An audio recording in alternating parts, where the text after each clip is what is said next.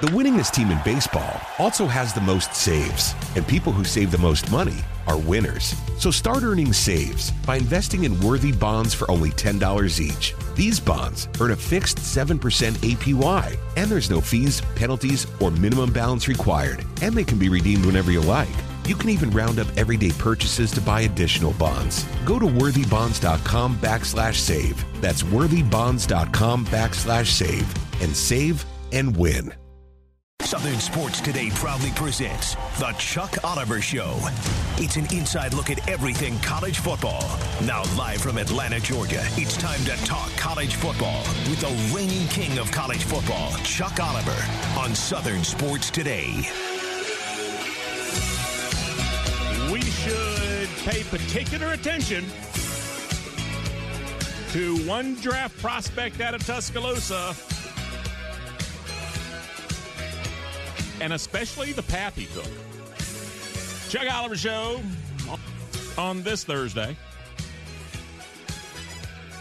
And I say this Thursday, it's Combine Thursday. That's right. Uh, we got things going on that actually count on your permanent record now. When I say permanent record, I can't tell you what year it was. I can guess. Can't tell you what year it was. Might have been 2016.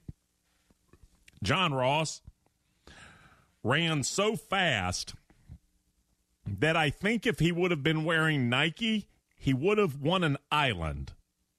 Heath will give you those details later, but that like it's the kind of thing you remember. That's the permanent record. Now, John Ross, I think, sprinted. He ran fast in a straight line. He was a receiver out of Washington, I think. And he showed up in Indianapolis, and everybody already knew he was fast, but boy, was he that day. And he became a top 10 pick. I was going to say first rounder. I think he went top 10. Couldn't stay healthy, this, that, and third, whatever. The story about John Ross that everybody remember forever and ever, amen, is his time at the combine. So that's your permanent record, man. That's just what it is.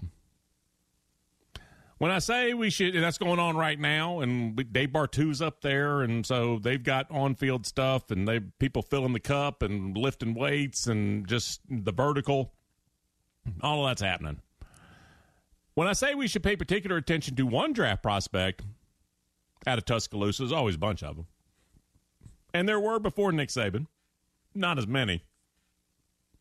There are going to be a lot of draft prospects at Alabama after Nick Saban, especially with what it looks like the next coaching staff will be. When you start with Kalen DeBoer and then a staff full of coaches that he trusts, well, that tells me that, all right, it's probably going to be successful. I don't know how long he's going to be there. I don't know how great of a hire he will continue to be. Looks good at first in the SEC, but I mean, full steam ahead for Mama. As for one guy who's departing Tuscaloosa, J.C. Latham.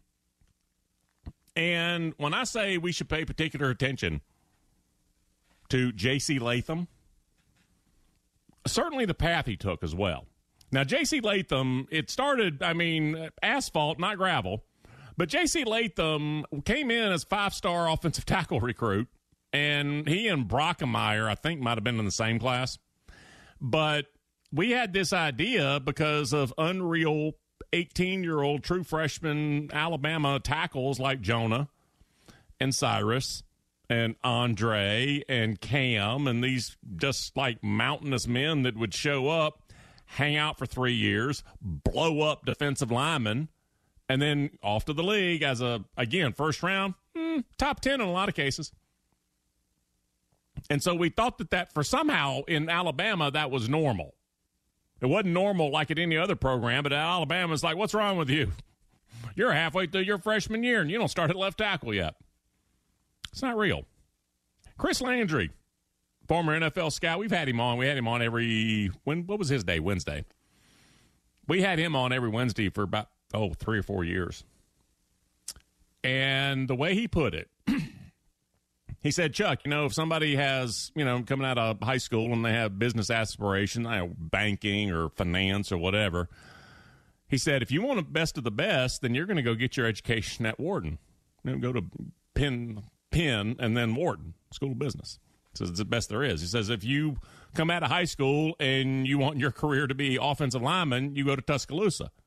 He said it is that same sort of spread between there are a lot of good places to go, and then there's Wharton. He's like, there's a lot of good places, ain't none like Tuscaloosa. And then it wasn't the same. Then it wasn't quite what it had been, and then it was noticeable that Alabama's having some issues up front. Now, I'll give them credit. And we had talked about this in the moment. What they did, figuring out how to block it up against Georgia for the SEC championship game, when, like, I don't know, seven days earlier, a not very great Auburn team had figured them out to the point that Bama's season was on the brink. Seven days later, they're blocking Georgia like that. Now, it was an X's and O's thing. They just outnumbered you. There's a tight end. There's another tight end. There's a guy who's actually an offensive lineman that we're going to put tight end jersey on, and now he's going to be another tight end. And by golly, all right, now we're protecting our quarterback. They figured it out. They had already, they had always been figuring it out up to that point by running their five linemen out onto the field. That was the Saban at Bama offensive line version of figuring it out up front. But times change, and you do what you do, and you wind up as SEC champions that day. J.C. Latham, he came in, and there were expectations because of others, not because. That's the weird thing. Not because of anything to do with J.C. Latham, other than, oh, well, he has the same. I've never seen this kid. Is he from Michigan, I think? And there are some, like Andre Smith was from, was it Huffman, I believe, in Birmingham, Alabama. So sometimes it's local. And you may have seen the kid. I don't know. You go to Maryland? Was that where Cyrus Kouandjio was from? You live in Pell City. Not much chance you saw the kid who was a five star coming out of Maryland. But you may have looked online and saw, oh, well, he's this tall, weighs this much, and he's got five stars. He plays the same spot. Well, he's going to be as good as Andre Smith. Andre Smith was unreal, sort of rare, unless you string like four or five of them together. So, JC, what's your issue? I say that because as a true freshman, JC probably was about a B. And I'm talking about on the level of all the SEC offensive linemen together, including the 18 year old, average all of them together, and J.C. Latham was probably above average to solid almost. He had uh, he was 18. I say include the 18 year old. That's because you're also including the 22 year old and the 23 year olds. I think he was about a B. You know what he was as a sophomore? Better than that. You know what he was as this past season as a junior? He got to the point where folks looked at J.C. Latham and the sort of disappointing, why aren't you a little better, a little sooner, like the freshman from like two years ago? And said, first round draft pick. When I say pay particular attention to one draft prospect out of Tuscaloosa, okay, that's J.C. Latham the path is what I want us to pay attention to. And I guess I say pay attention, not even like linger on it, just just mark it. Because he may be one of the final first round draft picks from the Saban era. Now, a Bama player who only played for Nick Saban, there won't be any more of those after this year. and so JC Latham when I talk about the path, if you want to Google your computer right now, put quotes around Nick and then Saban, and then do the same for the phrase. It's four words create value for themselves. Folks, there are radio hosts, guys and girls on TV, uh, I don't know, public speakers. Anybody who's got to rattle off some words now and again, there are crutches. Don't think that create value for because you if you did that, you just brought up examples from 2014, 2023, 2019, 2020. That was something that you would hear Nick Saban talk about a lot. Blah, uh, what do you want for your players? Uh, this, da, da, da, da, create values for themselves. Do things, make choices, make decisions that create value for themselves. Don't make decisions that takes away value. Make decisions that creates value. Well, what are you talking about? Everything from working out to leave the gun at the apartment. so if you Googled that, and I think somebody just did, like there's somebody listening right now, probably multiple somebodies. Nick Saban create value for themselves. You will see it happen in April. You will see it from August. You will see it from media days in July. You will see it at the SEC media, uh, the SEC championship game media day, first week of December. It wasn't a crutch for him. It wasn't this. All right, well, I'm going to talk to the media, so I'm going to start throwing this stuff out. Y'all ever seen Lou Holtz speaking in person? Not on TV, I'm talking. Not like, oh, yeah, I was at that game day set in Knoxville in 98. No, he wouldn't have been there. Um, Lou Holtz, if you've seen him in person, like he's got one talk. And it involves this newspaper thing, and he tears up, and then there's the newspaper. Um, that's not what Nick Saban is doing. It's not like he's got this mental Rolodex of about four different themes to get him through any public speaking or interview situation. Folks, he's got a resume. I mean, talk about creating value for a lot of kids the specific path that I'm looking at with J.C. Latham, NFL coaches, they want ballers. They want mean, legit tough guys. Like Wallet says bad MFer on it. And the draft prospect from Alabama under Nick Saban, not this draft prospect from Alabama, the draft prospect the draft prospect. Who we talking about? The one from Bama under Nick Saban? Oh, yeah. They always had it. NFL coaches want ballers. They want guys got that dog in them. Get after you. Uber competitive. Under Nick Saban, if there was any draft prospect coming out of Tuscaloosa, they always had that dog in them. Um, I think, and by the way, J.C. Latham, he physically, like, he aged two years. He he grew two years. He showed up on campus and they say, All right, this is your routine to run and lift, and this is how you're going to eat. And then you're going to go compete against NFL linemen every day as an 18 year old. So go get you some. And by the way, when you're not great immediately, you're going to hear about it. And so there's pressure. So learn that part of being a pro as well. Learn to deal with pressure next. All of this stuff happened to J.C. Latham. And he looked at it and he was like, yes, screw that noise. I'm a win. I'm going to be on top of all of this. And do you know what the result is from a guy that some people looked at a little bit is like, I see the talent. He's good, I guess. He's all right. Uh, he's not Andre. You know what he is now? First round pick. I don't know. He's probably a right tackle. Could be just a massive guard, but I think he's a right tackle. I don't know. In the NFL, that's a pass protector. J.C. Latham is probably anywhere from, I don't know, 15 to 30. He's a first round pick. And he was the guy that 15 minutes ago we were all like, yeah, I guess I kind of see a little bit. Yeah, he's got that dog. Mean, legit. And under Nick Saban, that was the one thing 40 time. Wow, it was a little less. Oh, we measured him. He's 5'11, not 6'1. Like I mean, there's everybody had everybody had a wart. Bryce went first overall, short. Everyone who came out of Bama though under Nick Saban, competitive as all get out. And that is that one last little brain cell, that gene that the NFL looks at and said, all right, that's the difference. That's the reason we're going to take this guy instead of somebody else.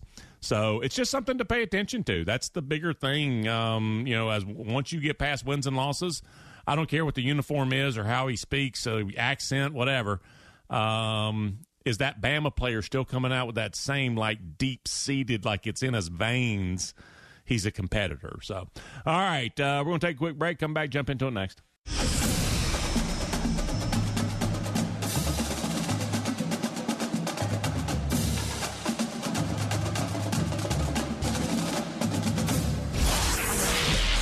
More college football talk with the king of college football. It's the Chuck Oliver Show on Southern Sports Today. Thursday on Chuck Oliver Show. Thank y'all so much for coming here for your college football conversation. We do a year round. Why we're doing it on February 29th. The SEC has announced the appearance schedule for the media days coming up, uh, football media days coming up, Dallas in July. Monday, July 15th. That Monday, Tuesday, Wednesday wraps up Thursday, the 18th in Dallas. It was a Hoover thing, which is south of Birmingham. It was an Atlanta thing a couple of times. Nashville last year. It's going to be in Dallas. It's for sale, so it's a road show. And it'll be a really well run event. It's going to get either ignored or swallowed up there. Uh, in particular, like last year in Nashville, where they really love college football in particular, and a lot of the programs involved. Like Vanderbilt, it, we were in Nashville if Clark Lea's day with the media would have been on a Nashville resident's front lawn, I don't think that guy would have raised the shade. Some of the other programs, oh my goodness, Brian Kelly, I don't talk to him. Lane Kiffin, what? Yes, I love Lane, or at least hearing him, or I hate Lane, or you know wherever. But yeah, Lane, yeah. Um, in Nashville, it was kind of an ignored thing. I've said it's going to get swallowed up in Dallas and ignored, but that's just a size thing. And, you know, what do you really value? They love college football out there. At least I know they love Texas football, etc. Um, but it's it's kind of meant for a different setting, I believe. But it's going to be a wildly successful and productive event. My big takeaway from looking at the four day schedule, I mentioned this last week or two weeks ago. The ACC had said, here's our, our schedule. And then, all right, uh, as far as here are the days we're going to do it. And then after that, a couple hours was here is the list of the coaches for each of the four days. And I was suspicious from the start. And I started my show the next day by saying, I'm suspicious about this. There are only two hooks in all of the ACC, honestly there are two if somebody from just a a local sports talk station that covers college football anywhere in the footprint of the ACC, anywhere in the footprint of the OC, ACC. If you come back to the station and any sound other than the local team, Florida State and Clemson, you may be fired. Like, I don't need Syracuse. I don't need Wake Forest. I, NC State, Mack Brown, I can probably get away with Mack Brown as a rejoin. Hey, that was Mack Brown. But as far as we're playing the interview and it's a big deal and you want to tell everybody I sat down with, if you're in Raleigh, I sat down with Dave Doeren. We're BFF. Here's what he told me exclusively. And then here's Dabo, and here's my. Other than Clemson and Florida State, there's no hook. And I said, I'm suspicious. And he said, they just did it. Yeah, it's, you know, well, yeah, they did. Monday is Florida State with the commissioner. Get that out of the way before anybody else is even on the property. The first two, the commissioner and Florida State. Let them go Thunderdome, and somebody will bust the wheel, and uh, out you go. So that leads it three days later to wrap it up. Dabo. Well, the SEC, it doesn't matter how they configure this. It's one just monster day of either program by brand, interesting head coaches, stuff you really do need to know about, etc. I'm going to skip to the last day. It's the quote stinker of the bunch. The programs are Arkansas, Auburn, Kentucky, and Texas A&M. The coaches, Sam Pittman, Hugh Freeze, Mark Stoops, Mike Elko. Sam Pittman is hoping by the time he gets there, everybody ran out of ways to ask Billy Napier, how does it feel to know you're about to get fired? And like maybe he gets a pass because they like him more. But every uh, Sam Pittman's a good enough interview. Everybody loves Sam Pittman coming around. He'll talk to everybody. Hugh Freeze, very interesting. A lot of pressure, a lot of provocative questions. You can talk to him about Mark Stoops, Mike Elko, sure. That is in the rear view. Barely can see it. You start Monday with Brian Kelly, Lane Kiffin, Shane Beamer, and then all right, somebody Clark Lea. You somebody's got to take Clark Lea. You know, Clark Lea has to play two innings when the softball game happens. Um, the rest of the schedule we'll get to is not worth really going to, but it's just wonderful stuff every single day. Like when the consolation prizes Arkansas, Auburn, Kentucky, and Texas A&M, especially with some of these stories this year for Auburn and A&M. Um, Arkansas is kind of a we understand what's about to happen. It's just you know peel some days off the calendar. And folks, this is with Nick Saban no longer in the mix. Now the Alabama coach, I saw Mike Shula, Dennis Franchione. I've seen everybody just descended upon at media days. Doesn't matter. But Saban is off the board now, and it's still this way. Hey, how's that Thursday? Yeah, you know, I, I was looking at uh, the overall list, and I'm with you, Chuck. I'm a little surprised when you're doing it in Texas. I'm a little surprised at, at a couple of the choices here because it's going to be hard to get a lot of media that has traditionally gone to this event to go all the way to Dallas. You're either talking about a flight or you're talking about a much longer drive and it's expenses. a drive. It's a full day. Yeah, across the it- state. normally, yeah, Alabama media, Tennessee media, Mississippi media, Georgia media. You, know, you can count on them. Any of the spots this thing has been. You know, even Nashville, very easy for all them to get to. Um, so I'm a little surprised that you go with the Alabama Auburn combo Wednesday and Thursday. That feels to me like you're going to have some of these places say, okay, we're not going to get the first part of this. We're going to show up for the final two days. We'll get Auburn, we'll get Alabama. We're not going for Lane and Shane Beamer and Clark Lea and Brian Kelly on day one. We're not going. Like, I, I feel like we're going to get a lot more of the conference getting two days here, two days there than the full four by this. I just thought it was interesting how they Same scheduled thing. it. Yeah, you're right. Texas Hey. and Texas A&M are both are the, also the Wednesday Thursday thing. So there is media that can say, you know what, we have the budget because it's what we talked about with ACC, and you said Chucky, it plays out literally dozens of times every July. I either have to rustle up a sponsor. Or what I spend is on me to go cover this. That is the reality for a lot of folks. And so it looks like you're correct, Heath, that they may have gone a tandem day on a Monday, Tuesday that would make sense for some people, a Wednesday, Thursday that would make sense. Um, really forward thinking, I think. Actually, I'm going to give them some credit for this.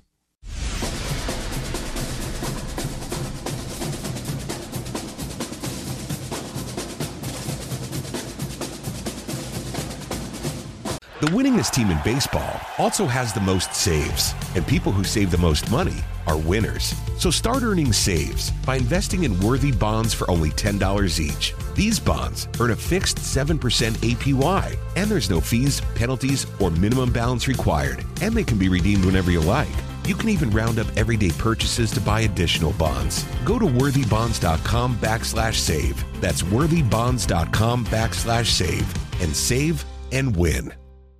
Support for Extra 1063 comes from Natural Body Spa and Skin Remedy, celebrating their 35th anniversary and offering gift cards in store and online. You can discover Mother's Day and anniversary presents online at Natural Body Spa and Skin Remedy at naturalbody.com. Now back to Southern Sports Today and the Chuck Oliver Show.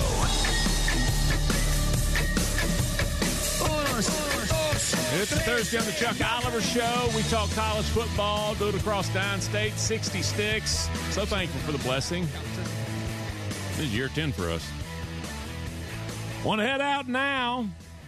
We talk Clemson. We got a truest reporter for everybody. Our truest reporter for Clemson from the state. It's a paper yonder in Columbia. Chapel Fowler. Chapel, welcome, friend. How you doing today? I'm doing well, Chuck. Thanks for having me. Uh, appreciate your time, man, and your expertise. Okay, let's jump into this. Cade Klubnik. Um, this is the second year with they got a five star quarterback from Texas, and then they got the biggest offseason offensive assistant hire in college football last year. This is going to be year two with that. How will it look? Yeah, I, I think first of all, you talk about that contrast. I mean, around this time last year with that pairing, that Cade Klubnik, Garrett Riley pairing, uh, expectations were through the roof, and, and rightly so. Uh, if you just looked in a vacuum at, you know, what did Cade Klubnik do in the ACC title game against UNC, and what did he show in the Orange Bowl against Tennessee, and what did Garrett Riley do in that ridiculous year he had at TCU? Um, you know, th- there were a lot of reasons for excitement uh, among Clemson fans. That came back down to earth probably within the first quarter of the first game, which I'm sure you and everybody else remember that national TV Monday game against game. Duke. Yep, yep. Monday night Labor Day, all eyes on Clemson, and you learned really quick that this was uh, this wasn't going to be any uh, like Case Keenum air raid stuff. Um, there were things that needed to be fixed. There was stuff Cade needed to work on, and he's still a work in progress. I think that was kind of one of the main takeaways um, from Dabo Swinney's you know introductory spring practice presser yesterday. Um, they are obviously confident in, in Cade and Garrett Riley in the offense, but they acknowledge there was a lack of explosiveness, a lack of consistency, a lot of stuff that needs to get better. So my take is, you know, Phil Mafah, the backfield is his now without Will Shipley, and, and, we've seen when he's had a backfield to himself what he can do. I think this is going to be a massive year for him. Um, and, and logically, I think that would kind of settle down the passing game a little bit, give Cade Klubnik a few more chances to not maybe do as much, keep things simple, hit the layups, which is something he's still working on. Um, and maybe get a little bit more consistency from there. They have a lot more offensive line continuity this year, but they also had that last year and it didn't really translate. So that's obviously why they fired their former offensive line coach and brought in Matt Luke, uh, big name, Georgia, Ole Miss, all yep. his past experience. Um, and I think it's kind of just consistency across the board is what they need. And the killer turnovers have to stop because anybody who tuned into any Clemson game last year probably saw one of those ridiculous pick sixes or untimely fumbles or a strip sack that gets returned for a touchdown against Florida State that changes the game. Um, that is something that you can talk about, you can practice, um, but players need to do that. They they need to not fumble the ball at the worst possible time, which seemed to happen on I don't know 80% of Clemson's fumbles last year. So lower expectations for offense, and I think they're totally deserved. And it, it's kind of wait and see, but I think the run game may be a little bit more consistent, better, more worked into what they're doing and perhaps that can translate to success uh, passing wise. But uh, big question mark for me, probably the biggest question mark for them right now.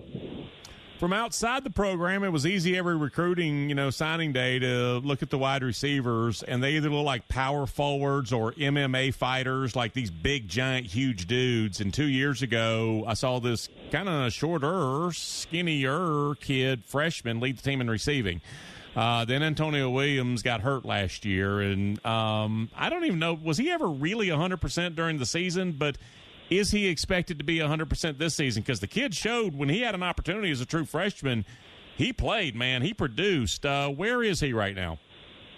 Yeah, you're uh, you're speaking Dabo's language there and bringing up the fact that you know one of their best guys wasn't around for the majority of last year. Um, they're also high on Cole Turner, who basically didn't play all of last year as well. Um, but yeah, Williams has gone on and proven it, proved it as a true freshman. Um, he really was not healthy from like the third game on. Like he got some sort of ankle injury, I think, against Florida Atlantic, and uh, that was in and out. And then he had a toe injury, but he came back um, for that Gator Bowl against Kentucky, and I think you saw flashes and kind of a reminder of what he can do. You know, he was far from 100% in that game, and he didn't have some ridiculous stat line, but I think he ended up with, I don't know, four catches, 60 yards, and had a absolutely critical um, fourth down, third down catch on that final drive of the game, um, about 15 yards that really got Clemson going. Uh, and he was uh, getting to being pretty healthy at that point. He's full go right now. Um, we were out there at the media portion of practice yesterday. You know, no jersey designation on him, no injury. You know, uh,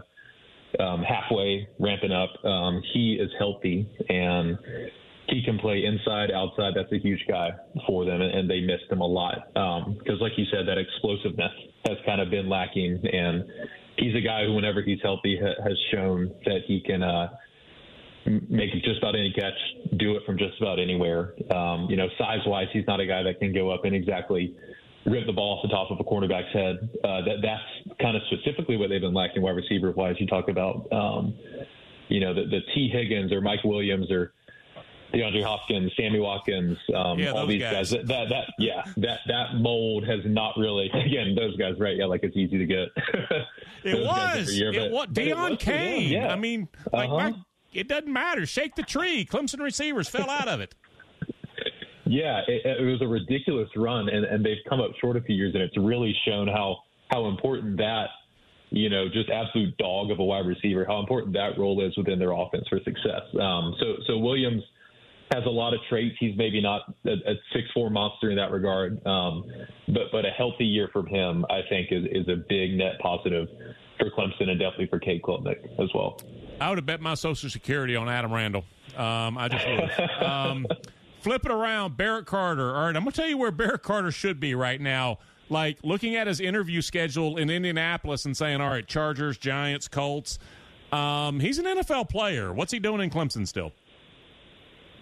He has told us. He told us just yesterday, and, and I think you saw it on the tape. He did not have as good of a year in 2023 as he did in 2022, and, and he told us kind of frankly the the information he got back from NFL teams. You know, he is going to be an NFL player, but the information he got back about what he needed to work on, kind of where he was draft status at that point, didn't really sit right with him. Um, he he loves Clemson. He wanted to come to Clemson to win national titles. He hasn't done that yet. Uh, that that played a role, but I think he knows he has another step to take. I mean, it, it was interesting if you remember. Again, I go back to that first Duke game. Really set the tone for, for so much for Clemson last year. Um, Barrett Carter had Riley Leonard dead to rights for what would have been a sack in a critical moment. Leonard ducks him, ducks two other guys, runs it like 44 yards in for a touchdown. Um, huge momentum shift in that game. Clemson's really never close again to, to winning that one. And, you know, a, a day later, we, we hear Barrett just admitting, again, he's very frank and honest and quotable in all these interviews, which I appreciate. He just kind of admits straight up, hey, you know, I, I wasn't in shape. My body where wasn't where it needed to be. And again, part of that is just, you know, game speed is game speed. You can't replicate that. Um, but from that first game, he was like, I'm, I'm just not where I need to be right now. And he was disappointed in himself for that. And, and he rebounded over the course of the season. The Gator Bowl, he had an excellent game. Oh my gosh, I think he had turnovers on, on back-to-back offensive snaps that, that he forced. Um, just a crazy stat line. Um, so, you know, we've seen flashes from him. He was a big five-star recruit for a reason. But I think it was a combination of a down year by his standards and some of that NFL draft feedback that he got and just the fact that Clemson has not been the Clemson, you know, that he committed to since he's been there in terms of where they've been, how many wins they've been getting, the playoff competition, all that stuff. So I think everything played a role there. Um, but yeah, he, he could be in Indy right now there with his buddies. I think the the linebackers start drills at 3 p.m. today, so it could be him and him and Jeremiah Trotter, but instead it's just one of them. All right, wrapping up, and I you mentioned you actually used a phrase, and it's in my notes. That dog, um, that everybody knows what that means. Somebody got that dog in them. Um, I was reading some commentary last night. Uh, who will be the first corner taken in the draft? Um, Nate Wiggins or Devon Witherspoon? And Devon Witherspoon basically has been described of he's like 180 pounds of pissed off meanness that just loves hitting people. Um, he's got that dog in him, that uber competitor. Whereas Nate Wiggins is a more technically sound, taller, faster, you know, all this other stuff. But they're wondering about does he have that? Does he have that dog? Like, does he like you know? Does he get that shiver when he gets to hit something? Um, give me the truth on Nate Wiggins. Uh, tell me what he is as an NFL player, and is that profile correct? Yeah. Uh, well, speed, first of all, is what you think of. You know, there's that clip that's been making the rounds among the draft experts uh, this week, and I'm always happy to watch it whenever it comes up because it really was ridiculous. That chase down. Uh, fumble from behind on, on Omarion Hampton of UNC in, in that game in November, where Wiggins is nowhere in the play and comes up out of nowhere to pop the ball out of the running back's hands into the end zone for a touchback that, that prevents UNC from taking a 14-0 lead on the road. Uh, he had a similar one a few weeks before at Miami where he chased down a guy from, gosh, I don't even know how many yards uh, to force another fumble. They ended up recovering that one. Miami did for a touchdown, but uh, kind of his speed, that raw speed in those moments is pretty ridiculous. Uh, I don't know if he'll touch the, the combine record by any means when he runs his 40, um, but I'm sure he's going to have a pretty good time. Uh, and again, at that size that he's at, it's a pretty six two, six two, freaky combination, right? Um, I, I, will say something that, and I'm sure this will come up in the pre-draft process with him. Um,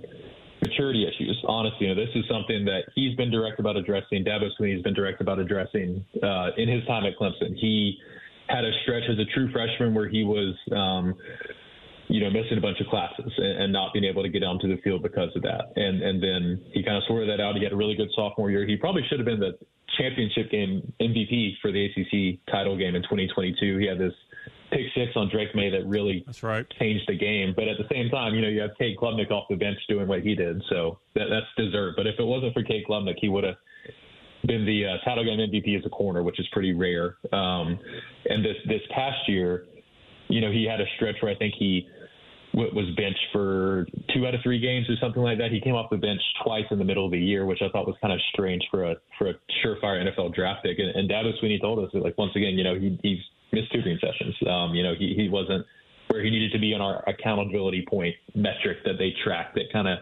um, has positives and negatives of, of what people are doing in the program on campus and how does that translate to um, game time. So that's something that he's kind of dealt with on and off. He's been open honest about that. Hey, I need to get better about that. You know, I'm more focused on this stuff now, and I'm sure he's addressing that substantially and in a good way uh, with all these pre-draft interviews. Um, when you talk about that dog and stuff, I think Dabo has often used the phrase about kids. You know, they have your talent and your want to, and you need your want to to exceed your talent to reach your full 100% potential. Um, I feel like he and Wiggins would probably agree that wasn't always the case for him at Clemson, but at the same time, um, you know, the, the traits alone are worth uh, yep.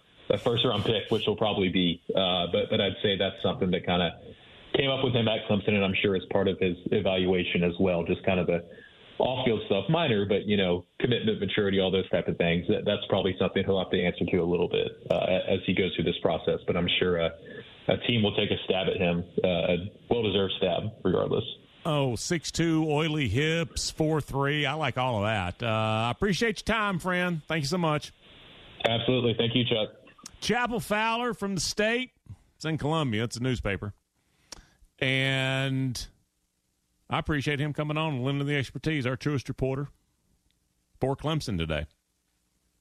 Dabo had his spring kickoff session press media thing yesterday and so, and Matt Luke, like one of the best you you would imagine, and there's no reason for it to just be advertising. You'd imagine like everybody. I have casual knowledge of Matt Luke and his abilities. A lot of it comes from people like Chris Landry, for instance, going, "Wow, Ole Miss's offensive line coach is really good. Wow, their head coach is really good, being an offensive line coach. Wow, Kirby hired a good offensive line coach. Well, now Dabo hired him. So like that, there's impactful stuff going on." Uh, and like there's there's still elite talent on that Clemson roster. It dots it. We've talked about like last year, certainly two years ago, but certainly last year. Oh, the Clemson's got two running backs start ninety percent of the places in America. Well, now they have one that would start ninety percent of the places in America.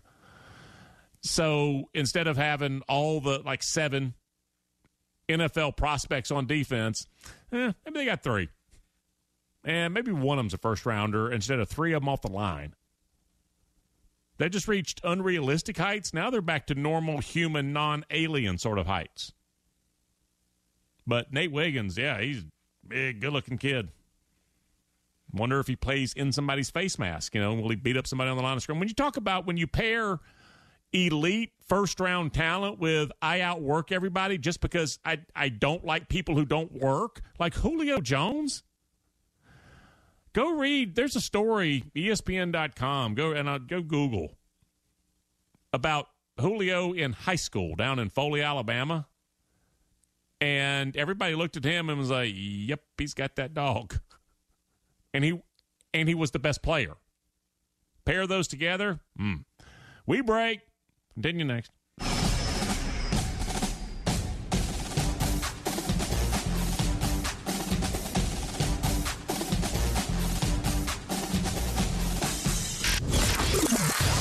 Always college football time in the South. Now back to more of the king of college football, Chuck Oliver, on Southern Sports Today. What we found out about four or five games in, I think we had found our identity on offense, who we are. We were going to be a little bit more of a run, play action, and then pick our spots to go super fast. we never like stopped and said, "Hey, we're going to slow it down," you know. But that's just kind of how we evolved last year, and when we got to that uh, kind of identity, it really clicked for us, and he played really, really well the last half of the season. All that is true.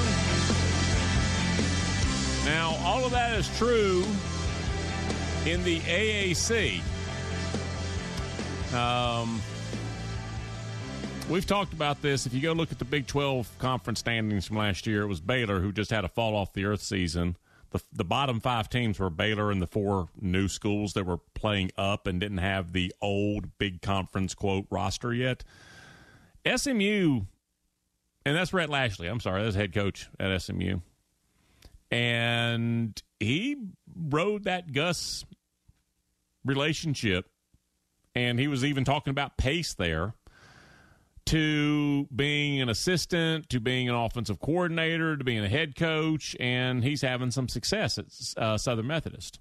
Seven and six his first season, eleven and three last year, and they finished as a ranked team. So that's coming out of the AAC. Now, when I say that they went, they won eleven games, and they went to a bowl game, and they did. Well, they lost the bowl game, and they lost it to a not necessarily great Boston College team, but it's hard to judge what that really means. Well, all right. Uh, what else you got besides BC from, say, Power Five? Well, I got Oklahoma, and they lost by 17. And I've got TCU, and they lost by 17. Otherwise, yeah, played Navy, aces. Played Prairie View, fantastic. Played Charlotte, dub. At East Carolina, and you just don't roll into Dowdy Ficklen. Well, you do sometimes. Uh, at East Carolina, won by three touchdowns. Went into downtown Philadelphia and beat Temple by 55. So, yeah, it was good football. Oh, what a different life it's about to be for SMU. Uh, that's my prediction, but he summarized the season correctly. Heath, that's Thursday, man. You know, Chuck, there's a um, there's multiple reports actually that are out there about the next playoff and what it's going to look like. Now, nobody has said this is absolutely done, but you have uh, Yahoo, ESPN, among others, reporting that it looks like we're headed for a 14 teamer beginning Yeah. in 26 that'll have three automatic berths for the SEC and three automatic berths for the Big Ten, two each for the Big 12 and the ACC, one for whoever that group of five champion is that's good enough to make it in, and then three at large spots, which would be probably Notre Dame most years, and then two others for whoever can get in. And I am seeing this reported over and over, Chuck, as you know, the SEC and the Big Ten are getting their way. They're making they're making everybody bow down to them. Chuck, can you think of a single year in the last 20 years that the SEC, if you just at large took 14 teams, no regard for anything other than best 14 teams, would not have three teams in the top 14? Can you think of a single one? No, this this isn't done to incl- make sure the SEC and Big Ten get included. It's to open up two more spots for everybody who get left out. Well, that's the part I find hilarious. The winner here, if you want to call somebody as a winner, now look, you know, if you want to argue That's we shouldn't be having this many reserve spots, that's a different deal. I have no problem with your argument. But if you're arguing who a winner is, the winner is the ACC. The ACC did not have two teams in the top 14 in 2021 or 2023. That's just in the last three years. It's not hard at all to remember years, Chuck, where it was Clemson and nobody from that conference that was even remotely good. Now, there's no inherent reason that you can't have Clemson and FSU or Clemson and Miami or, or whoever be good enough to be top 14 teams. I'm not saying they can't do it, but that conference has repeatedly failed to have two teams worthy of national conversation. And now they're going to get two in regardless. Yeah, it- this is not the mean old SEC. The ACC's winning here. Yeah, I got to tell you, you know the way the SEC and Big Ten got their ways is you didn't cap it at three. Like I, you talk about guarantee, you gave in to them. Um, I promise you, the way that the SEC wanted it, uh, they probably overcame conversation to cap it to at some point say we want to make sure these extra spaces are reserved for us. It's likely what just happened was two more spaces got added for programs that would be left out and slash conferences that got left out. There's a chance the Big Ten and the SEC gobble up one of those in a random year as well. No, I mean, Sankey had said the whole time he was fine with no conference champions Yep. of any kind, just Yep. 12, 14, Line whatever it is, best go. A- And so I just, I, the, the interpretations I'm seeing of this from people who, especially national media people who should know better, just have me scratching my head. This is, this is not the big bad bullies of the SEC and the Big Ten win by getting three spots. Both of those conferences regularly would fill those spots. We have no idea what the Big 12 is now. It's anybody's guess without Oklahoma and Texas what they are. But we know what the ACC has been and been much. Yeah, you think that guaranteeing the SEC a third team in a 14 team field is some sort of concession? Mm-mm. Just look at when they take four of those teams. The winningest team in baseball also has the most saves, and people who save the most money are winners. So start earning saves by investing in worthy bonds for only $10 each. These bonds earn a fixed 7% APY, and there's no fees, penalties, or minimum balance required, and they can be redeemed whenever you like. You can even round up everyday purchases to buy additional bonds. Go to worthybonds.com backslash save. That's worthybonds.com backslash save and save and win. Support for Extra 1063 comes from Natural Body Spa and Skin Remedy, celebrating their 35th anniversary and offering gift cards in store and online. You can discover Mother's Day and anniversary presents online at Natural Body Spa and Skin Remedy at naturalbody.com. In today's fast paced world, your business deserves banking solutions that are as dynamic and cost effective as you are. Solutions like free business checking from LGE Community Credit Union, free online and mobile banking, no minimum balance required, plus no maintenance fees and dividends on your balance. At LGE, we're a smarter way to bank. See what's possible for your business at lgeccu.org. No monthly maintenance fees. Other service fees such as NSF, overdraft, wire, and stop payment fees still apply. Not all businesses will qualify. Membership eligibility and base savings account that a $5 minimum balance required.